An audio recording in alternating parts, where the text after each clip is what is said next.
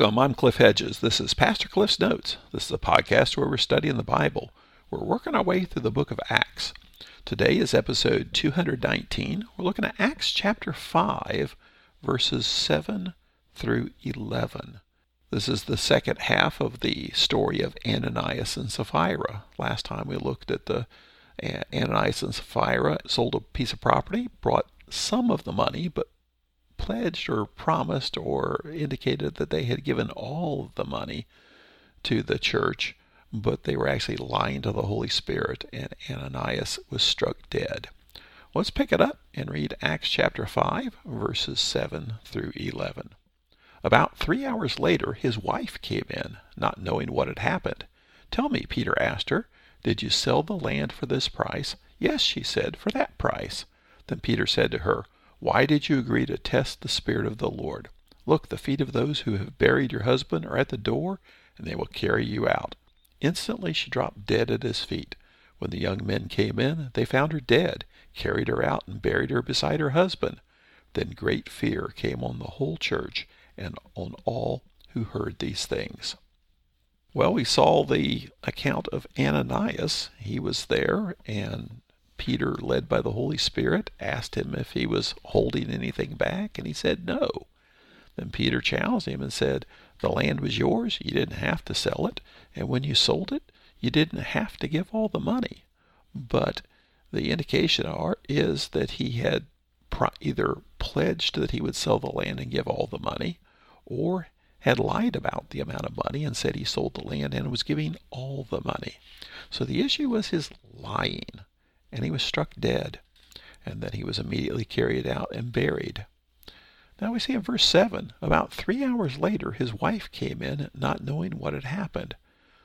We don't know what's going on here. We don't have the story, and Luke just doesn't give us a lot of the details of this story because his whole point is the judgment. So, what happened and what they were doing and what their motivations were uh, is not important to the story. So three hours later, Sapphira comes in, not knowing that her husband is dead. Not only dead, already buried.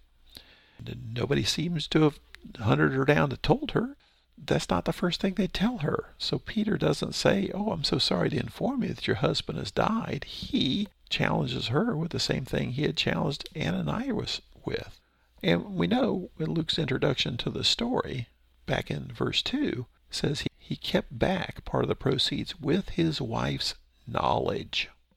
So we know that she knew about it. She know we know that she was in on it, and so her guilt is just as severe as Ananias.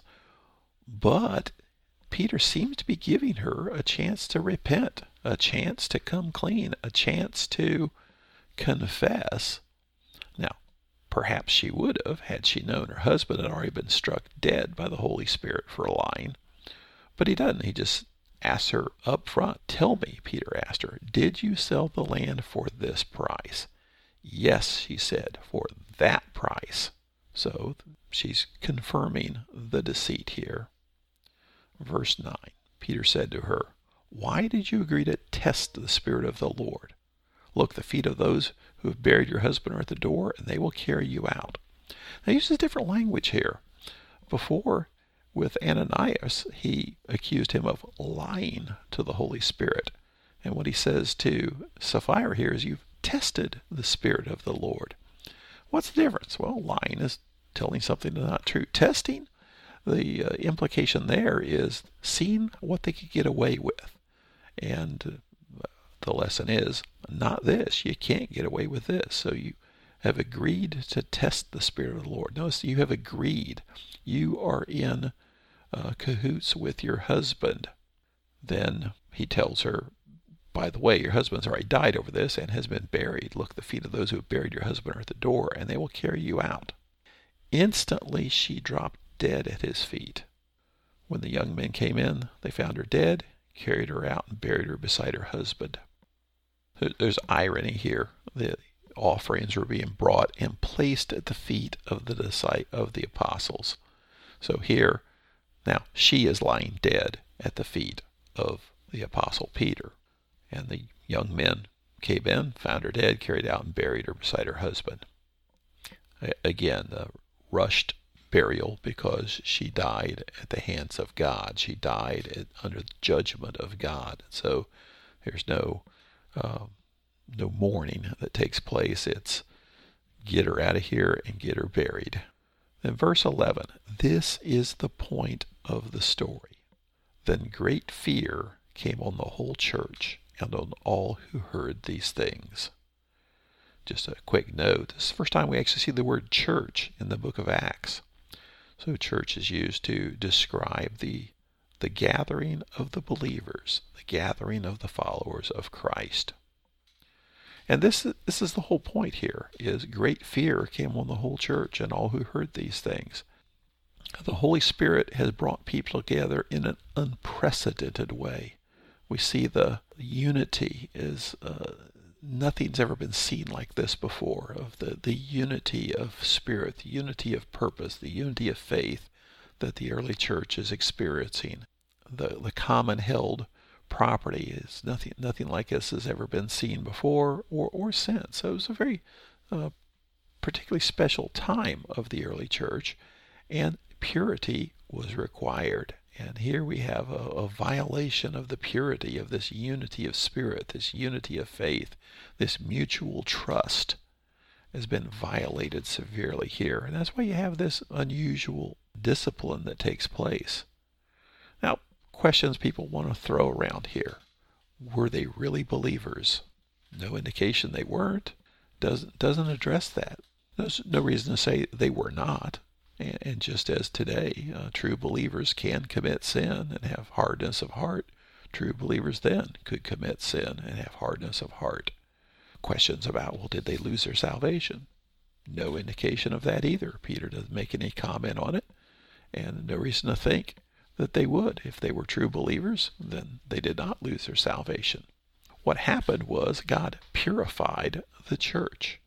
And that's something we uh, we don't necessarily like to think about, but uh, you know, people I've known through the years that I've thought they are bringing such shame upon the name of Christ, such shame upon the church of Jesus Christ, that I would not be surprised if God did not strike this person dead. That sounds harsh, but if you are a true believer, you can only thumb your nose at God so long before God will act. God has incredible patience, but only to a point. When God destroyed the earth with the flood, it was the point where his patience eventually runs out and he says, That's it. I'm exercising judgment. Here, his patience only goes so far, and he says, No more. I'm exercising judgment. You cannot get away with that anymore. And so today in the church, we don't see this much, at least that we could attribute it to and say, yes, God did actually punish this person by taking them out of the picture. But I'm not saying it doesn't happen because God is concerned about the purity of his church. Some say that uh, they died of shock, that uh, Ananias was so shocked by what had happened, he, he dropped dead from a massive heart attack. Well, may have been, but everybody understood it to be the judgment of God. That's why they buried him so quickly. You can't make that same story up about Sapphira because Peter predicted that she would die. God has struck your husband dead. He's going to strike you dead too. And we've got the guys waiting outside ready to bury you too. So it wasn't, you know, some kind of natural cause, some kind of whatever. It was they were struck dead by God as punishment to purify the church. Some want to say maybe you know they brought this on themselves because they committed the unpardonable sin. Well, that's the blasphemy of the Holy Spirit, and there's no indication they were blaspheming the Holy Spirit. It says they were lying to the Holy Spirit. They were testing the Holy Spirit.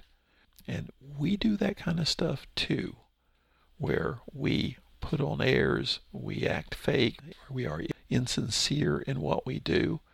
We're at a different time in, in the life of the church right now where there's not that incredible unity that was experienced by the early church. So these incredible steps needed to protect the purity of the church.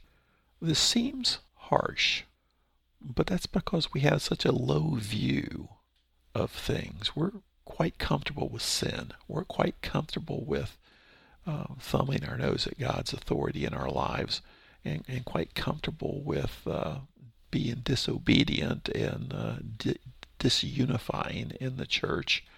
If we really had a much higher view of the things of God, then we uh, see that okay, this is this is very reasonable. What God has done here, He's protecting the purity of the church, and these are the examples that Luke brings us of this early church. Incredible unity, unprecedented unity, and unity we, we haven't seen since. Signs and wonders being carried out that uh, we had never seen before and haven't seen since. But also, God stepping in personally to protect the unity of the church, to protect the witness of the church, to protect the mission of the church. The bottom line great fear came on the whole church and on all who heard these things. They realized God is serious here. We'll be serious too. Thanks for joining me. Join me again next time as we continue working through the book of Acts.